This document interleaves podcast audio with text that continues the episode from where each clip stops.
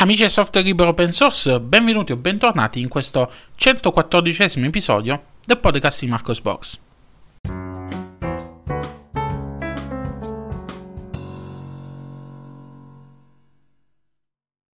Rieccoci qui in questa nuova puntata del podcast di Marcos Box.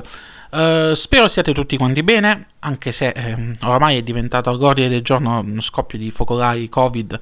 e mi sono accorto che, sono accorto, anzi ho constatato che mm, parecchie persone tra le mie cerchie, eh, tra le mie cerchie ristrette eh, sono, sono lettate causa Covid e mi dispiace per loro un grande abbraccio, un augurio di pronta guarigione a tutti quanti. Sapete che ci sono passato e, e ci sono passato nel periodo in cui non c'era nemmeno la possibilità di, eh, di vaccinarci, quindi eh, io me lo sono beccato eh, da non vaccinato. molte di queste persone che conosco hanno fatto il vaccino fortunatamente, quindi i sintomi eh, non sono mm, in linea di massima eh, sintomi gravi quindi eh, spero, spero, comunque che tutti voi lettori stiate bene e se, se vi ritrovate ammalati forza e coraggio ma comunque passiamo, passiamo alle notizie Apriamo questa puntata parlando del rilascio di PopOS 21.10. Eh, come saprete, ehm, circa una quindicina di giorni fa eh, è stata rilasciata la versione 21.10 di, eh, di Pop OS. Questa nuova versione, come lascia presagire il nome, è basata su Ubuntu 21.10 include il kernel 5.15.5 e l'ultima versione dei driver Nvidia. Oltre a questo introduce uh, un nuovo, uh, nuovo, pannello delle, delle, applicazioni che non è più a schermo intero uh, ma è diciamo così in, in finestra. Um, è davvero ben fatto, mi piace di più rispetto al, al vecchio approccio eh, vedremo come si comporterà eh, nel, prossimo, nel prossimo immediato futuro eh, System 76 perché come avete ehm, avete, saprete di certo, ehm, System 76 ha annunciato di stare lavorando un proprio desktop environment scritto in Rust, eh, riscritto completamente da zero, quindi abbandonerà eh, GNOME Shell e vedremo che cosa, che cosa combinerà. Eh, degna di nota anche di, di, questo, di questo rilascio è ehm, una prima tech preview eh, di eh, Pop OS per Raspberry P4. È una gradita sorpresa, ehm, diverse persone che conosco subito si sono cimentate nel, nel provarla. Eh, ovviamente, essendo una tech preview, ehm, non, non, riceve diciamo, lo, stesso, lo stesso focus di, ehm, eh, di, qualità degli aggiornamenti ehm, rispetto all'edizione principale, l'edizione desktop, però comunque è una uh, opzione uh, eccellente per tutti quegli utenti smanettoni intenzionati a provare qualcosa di nuovo su proprio uh, Raspberry Pi. fatemi sapere se voi avete provato uh, Pop OS 21.10, se vi piace, se come me la consigliate ad altri utenti anche neofiti e vabbè, lasciate un commento su Marcosbox. Per approfondire ulteriormente PopOS vi consiglio di andare poi a leggere eh, l'articolo recensione pubblicato da Luca Moscato su PopOS nel quale va a dare eh, una sua serie di impressioni a caldo eh, su PopOS dall'installazione al primo avvio all'utility e software preinstallati e quant'altro. Dategli una lettura che è davvero interessante. Restando in tema eh, derivati di Ubuntu, parliamo della versione beta di Linux Mint 20.3 che è stata rilasciata attorno a metà eh, dicembre, il cui rilascio in versione stabile è ormai imminente, quindi eh, se non è stata rilasciata, se non viene rilasciata eh, domani, giorno 31, verrà rilasciata quasi sicuramente nelle, primi, nella prima settimana di, eh, di gennaio del 2022. Quali sono le novità di questa nuova versione? Beh, iniziamo col dire che questa nuova versione di Linux Mint è basata eh, sull'ultima point release dell'ultima LTS di casa Canonical, ovvero Ubuntu 20.04.3 LTS. Eh, da essa eredita eh, l'aggiornamento del parco applicazioni, ma anche l'aggiornamento del, eh, del kernel Linux e dei driver eh, liberi. Ehm, le novità di questa nuova versione. E, ehm, quello che salta subito all'occhio di questa nuova versione riguarda il nuovo look and feel che vede eh, miglioramenti nella palette colori eh, del tema Mint Y, quindi con colori eh, più, più piacevoli da vedere, diciamo così, miglioramenti che sono stati fatti anche nel tema vero e proprio, quindi che ne so, nella, gesti- nella gestione della, eh, della selezione delle, mm, delle, varie menu, quindi le voci nei menu che quando vengono selezionate adesso non sono più eh, che, che seguono il colore principale, ma eh, sono grigine, quindi eh, hanno dato un aspetto più professionale alla lista, questi piccoli miglioramenti. Ci sono poi miglioramenti che sono stati fatti, che ne so, ai eh, pulsanti minimizza, massimizza e chiudi che sono adesso più grandi, quindi più facilmente cliccabili, ma anche più belli da vedere eh, con, con, il colpo d'occhio. Purtroppo manca ancora un redesign del tema di, di Cinnamon e manca ancora un nuovo tema di icone. Uh, io non so come fate a dire che il tema di Linux Mint, uh, di, di, default di Linux Mint delle icone è un bel tema, io non lo so. Io, io lo, lo, detesto con, quei, con, quelle icone di terze parti bruttissime che fanno molto anni 90. Vabbè, comunque, eh, parliamo delle cose cicciose di, di questa nuova versione. Beh, ehm, oltre al redesign, leggero redesign che è stato fatto del, del tema, eh, troviamo eh, dei miglioramenti in InputX che è il lettore IPTV che troviamo eh, nel parco software preinstallato su, eh, su, Linux Mint ma che è possibile installare anche su altre distribuzioni io l'ho installato ad esempio sulla mia KDE Neon Adesso ha ricevuto il supporto alla modalità scura, un nuovo set di bandierine, è stata aggiunta la funzionalità di ricerca per trovare facilmente canali TV, film e serie, e serie insomma tutto quello che, che, ci, che ci, aggrada di più. Um, è stata aggiunta una nuova applicazione che eh, si è chiamata Tinky, che è un gestore di documenti che ci dà rapido accesso ai nostri documenti preferiti aperti di recente e tiene traccia dei progressi eh, di lettura. Ehm, è stato fatto alcuni miglioramenti nell'applicazione Sticky Notes che adesso ha una funzione di ricerca e sono state fatte ehm, è stato aggiunto il supporto ai temi scuri per X-Apps come Celluloid, Hypnotix, Xviewer, Pix, ma anche per il terminale di eh, Gnome. In Cinnamon ehm, è, stato, è, stato, migliorato l'applet del calendario con la gestione dei, ehm, degli eventi multicalendario. È stato fatto altri miglioramenti qua là nelle varie applicazioni principali del, di, delle X-Apps, quindi miglioramenti nell'editor di testo che adesso possiamo navigare ehm, tra le schede eh, con le scorciatoie da tastiera CTRL Tab e CTRL Shift Tab. Eh, è stata fatta un'aggiunta al lettore X-Reader, il lettore PDF, che ha ricevuto il, so- il, il supporto alla lettura dei manga, quindi nella modalità da destra a sinistra anche la direzione dei tasti freccia adesso è invertita, quindi eh, andando a sinistra si va avanti nel documento eh, come si, si, farebbe normalmente se si, eh, se si va a leggere un, un manga eh, con la lettura alla giapponese, perché non tutti i manga hanno la lettura alla giapponese. Um, e poi ci sono altri miglioramenti. Qua vi invito a leggere le note di, di rilascio. Um, come vi dicevo il rilascio della versione stabile dovrebbe arrivare a breve quindi eh, magari ne parleremo approfonditamente eh, il giorno del rilascio con, nell'articolo dedicato Completeremo il trittico delle derivate famose di Ubuntu parlando di Elementary OS, che ha visto il rilascio della versione 6.1 nome in codice Journir qualche giorno fa. Eh, credo di aver pronunciato in modo inesatto Journir, anzi sono quasi sicuro, sapete bene Sbaglio le pronunce dei termini italiani, figuriamoci delle parole in lingue a me sconosciute. Comunque, eh, vediamo quali sono le novità di, di, questa nuova versione di Elementary OS. La prima novità riguarda l'App Center, che adesso eh, ha visto l'arrivo di sempre nuove, sempre maggiori applicazioni curate e sviluppate da applicazioni di terze parti eh, in formato Flatpak. Applicazioni curate quali sono? Sono le applicazioni che praticamente seguono le linee guida eh, di, eh, di Elementary OS e che quindi si integrano alla perfezione nel sistema. È una cosa che se da un lato può essere piacevole, dall'altro dice, eh, eh, secondo è una cosa che che, che, può creare problemi perché su Elementary OS mi sono eh, ho notato nel corso degli anni diversi bug, diverse incoerenze grafiche che si hanno con alcune applicazioni di terze parti. Eh, recentemente, per esempio, mi ricordo il fatto il problema che è presente con eh, con i launcher di Minecraft che eh, si crea un agone attorno quando si viene avviato c'è il problema dei plank che continua mh, mm, la doc di, di Elementary OS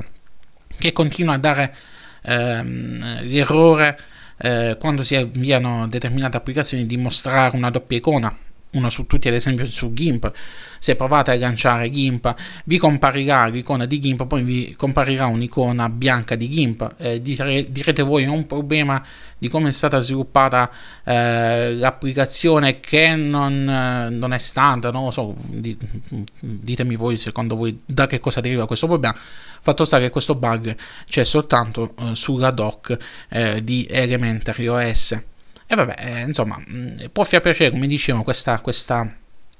voglia di avere tutto coerente, però ogni tanto scazzano e quindi l'effetto wow iniziale si scontra con la dura realtà. Vabbè, mm, passiamo alle altre novità eh, di Elementary OS, chiudiamo la nota polemica. Ehm, è stato ridisegnato la funzionalità di cambio eh, finestre, che è stata ridisegnata e riprogettata completamente. Adesso eh, l'Alt Tab presenta un, un nuovo selettore finestre più semplice che è meno invadente per il nostro flusso di lavoro ed è di fatto quello che noi vediamo già su, eh, se non ricordo male, su XFCE che c'ha lo stesso look and feel. Andate a vedere su Marcosbox l'animazione per capire di che cosa sto parlando. Adesso il nuovo selettore di eh, finestre viene eh, sempre visualizzato al centro del display corrente e presenta delle icone più grandi che ci aiutano ad identificare più rapidamente le applicazioni. Ehm, ci sono state fatte poi eh, ridisegnate, è stato modificato il design dell'interazione delle finestre di dialogo. Anche in questo caso non mi dilungo troppo nello spiegarvi eh, quali sono le novità eh, del design perché eh, andate su Marcosbox andate a vedere l'animazione per capire di che cosa sto parlando perché è inutile ve, ve ne parlo a voce che non si capisce niente se ve lo dico a voce. Ehm, è stata fatta poi anche qualche miglioria eh, per quanto riguarda il menu applicazioni e sono state modificate, sono state fatte un paio di correzioni eh, nel programma, eh, nell'installatore e nel configuratore iniziale. Eh, fatemi sapere voi che cosa ne pensate di Elementary OS. Io da, dal canto mio ho smesso di consigliare Elementary OS agli utenti nuovi eh, di Linux. Eh, consiglio Linux Mint, non consiglio Ubuntu, ma non consiglio mai più, non consiglierò mai più Elementary OS perché mi sono reso conto che eh, ci sono alcune cose che, che possono lasciare, eh, lasciare straniti gli utenti alle prime armi. Eh, la mancanza degli, degli, indicatori e l'impossibilità di ripristinarselo tramite qualche, qualche hack. Ehm, il problema delle applicazioni che, eh, ad esempio, se, voi, eh, se fate un'installazione fresca di Elementary OS e andate a cercare una determinata applicazione che non è presente all'interno delle applicazioni curate eh, non vi viene visualizzata. Eh, dovete ricorrere eh, al, al flat tab sì all'interno del, eh, del, dell'app center. Se cercate una determinata app non presente, non curata, vi invita uh, ad aprire FlatTab, c'è il linkettino che vi invita ad aprire FlatTab, che vi invita a scaricare il Flatpak che dovete installare che dovete confermare eh, a sua volta di sono consapevole che questo installando un'applicazione di terza parti bla bla bla. insomma stanno, stanno facendo un fanno di modo tale che dici no io mi scoccio no voglio utilizzare questa applicazione vedo se c'è sta una compatibile curata nel design e, e evito di utilizzare altre applicazioni delle cose strane che mm, a me non, non, non piace eh, questo atteggiamento di Elementary S nelle applicazioni di terze parti così come eh, non è possibile installare PPA aggiuntivi se non andando a installare il pacchetto per poter installare i PPA aggiuntivi. Cioè, tutte cose che frenano eh, l'utilizzo eh, della distro per gli utenti neofiti che magari vanno a cercare su internet eh, dove gli dice per poter installare quell'applicativo dai dettagli installa il PPA, poi vanno a mettere il PPA non funziona. Uh, vanno a installare la versione Flatpak che magari funziona male, non si integra bene, tutte cose che ripeto non, non mi piacciono di, di questo atteggiamento di, eh, degli sviluppatori di Elementary OS comunque eh, concludiamo lo spezzone dedicato a Elementary OS perché eh, è stato anche pubblicato in questi giorni un articolo eh, del buon Luca che spiega come installare Elementary OS in VirtualBox perché Elementary OS dà problemi anche in VirtualBox e c'è una uh, apposita voce da sfruttare all'interno di VirtualBox per poter far partire, per poter far installare Elementary OS in VirtualBox. Quindi andatevi a leggere il suo articolo. Chiudiamo questo spezzone dedicato alle distribuzioni Linux parlando di Nitrux. Eh, Nitrux è una derivata di Debian che eh, offre un suo, eh, una sua shell tutta personalizzata basata su QT ed è anche eh, interessante perché ha un gestore pacchetti eh, sviluppato in casa. E, ehm, è davvero carina come distribuzione anche se non è per tutti negli scorsi giorni ha annunciato però eh, di stare lavorando a una nuova shell chiamata Maui Shell che vedremo eh, prossimamente sulla, come shell predefinita sulla distribuzione. È una nuova shell che è pensata per funzionare sia eh, su desktop, tablet e smartphone, quindi di, eh, capace di adattarsi al fattore di forma. Ehm, è completamente riscritta, è basata su due componenti principali, Cask che è il contenitore della shell e dei modelli di elementi come pannelli, eh, finestre pop-up, schede, dock e quant'altro, e Zspace che è il compositore, basato sulle API Qt eh, Wayland Compositor, che si occupa quindi di superfici, gestione di finestre e spazi di lavoro. È compatibile sia con, eh, sarà compatibile sia con eh, Wayland che con eh, X, X11 e mm, ha un look, come potete vedere dalle foto che sono state postate su Marcosbox, un look che ricorda vagamente eh, macOS, quindi abbiamo la classica eh, dock in basso, abbiamo poi un layout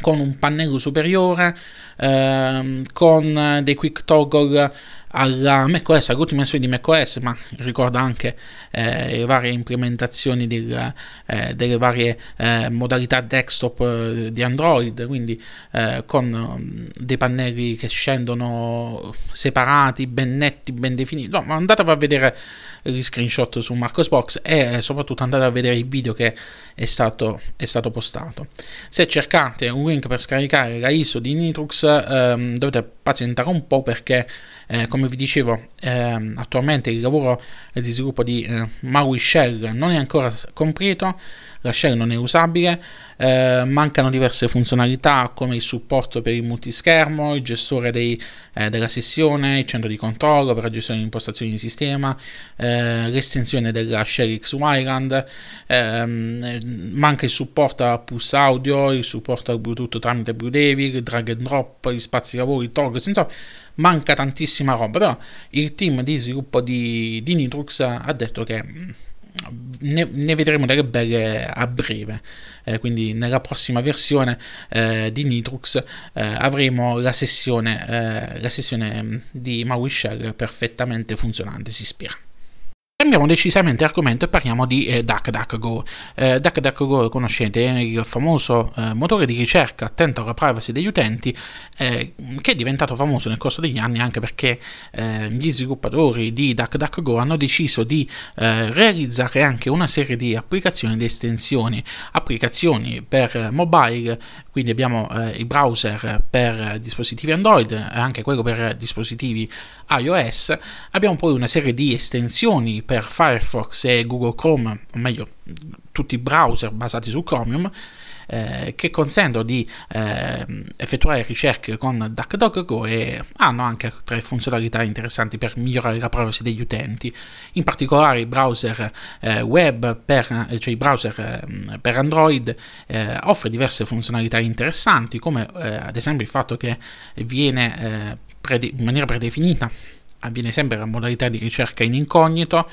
avviene eh, come modalità di ricerca sempre quella su, eh, su, uh, su DuckDuckGo come motore di ricerca, eh, ci sono funzionalità mm, che migliorano la privacy bloccando i traccianti, eh, i cookie traccianti, ehm, ci sono, c'è la possibilità ad esempio di, avere, eh, la, mm, di chiudere istantaneamente tutte le schede aperte, quindi di non lasciare nulla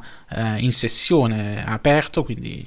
privacy massima, quindi chiudete l'applicazione e vi cancella tutto funzionalità che comunque presente anche su altri eh, browser web come eh, Firefox Focus, però eh, su DuckDuckGo funziona decisamente meglio. Um, l'altra prerogativa di DuckDuckGo è che recentemente ha introdotto due servizi interessanti, uno per uh, migliorare la privacy del proprio indirizzo web, praticamente è possibile creare un alias di uh, DuckDuckGo, una mail alias al quale reindirizzare eventuali mail e preservare la nostra uh, vera mail. E, e infine ha presentato recentemente una nuova funzionalità all'interno della versione per, browser per Android che consente di ehm, sfruttare una VPN interna creata ad hoc che va a monitorare ehm, il traffico in uscita delle varie applicazioni presenti sul nostro dispositivo, sul nostro, eh, sul nostro smartphone, applicazioni che cercano di eh, connettersi a servizi di terze parti eh, per il tracking. E io l'ho provata, eh, questa funzionalità attualmente in beta, io eh, l'ho provata fin dalle, dalle prime versioni ed è davvero fa davvero specie vedere quanti tentativi di connessioni a server di tracciamento, a servizi di tracciamento ci sono eh, nelle varie applicazioni per Android. Eh, recentemente mi sono accorto ad esempio di una delle applicazioni che utilizzavo, che utilizzavo più frequentemente, che è una, un client eh, per, per, Reddit, eh, Joy, e mi sono accorto che Joy fa uno proposito di chiamate a tantissimi servizi, quindi ehm, ed, eh, tutte queste migliorie, queste eh, funzionalità per migliorare la privacy degli utenti che sono state introdotte dal team di DuckDuckGo eh, fanno riflettere su quanto siamo tracciati e spiati. Oddio, molte di queste cose sono eh, prettamente innocenti servono semplicemente a eh, dare agli sviluppatori strumenti per far funzionare meglio le proprie applicazioni, però altre sono eh, completamente eh, senza senso. Perché vi sto parlando di DuckDuckGo? Vi dicevo perché adesso il è stato annunciato l'intenzione da parte degli sviluppatori di realizzare un browser eh, desktop eh, che eh, si eh, andrà a prendere tutti quanti i punti di forza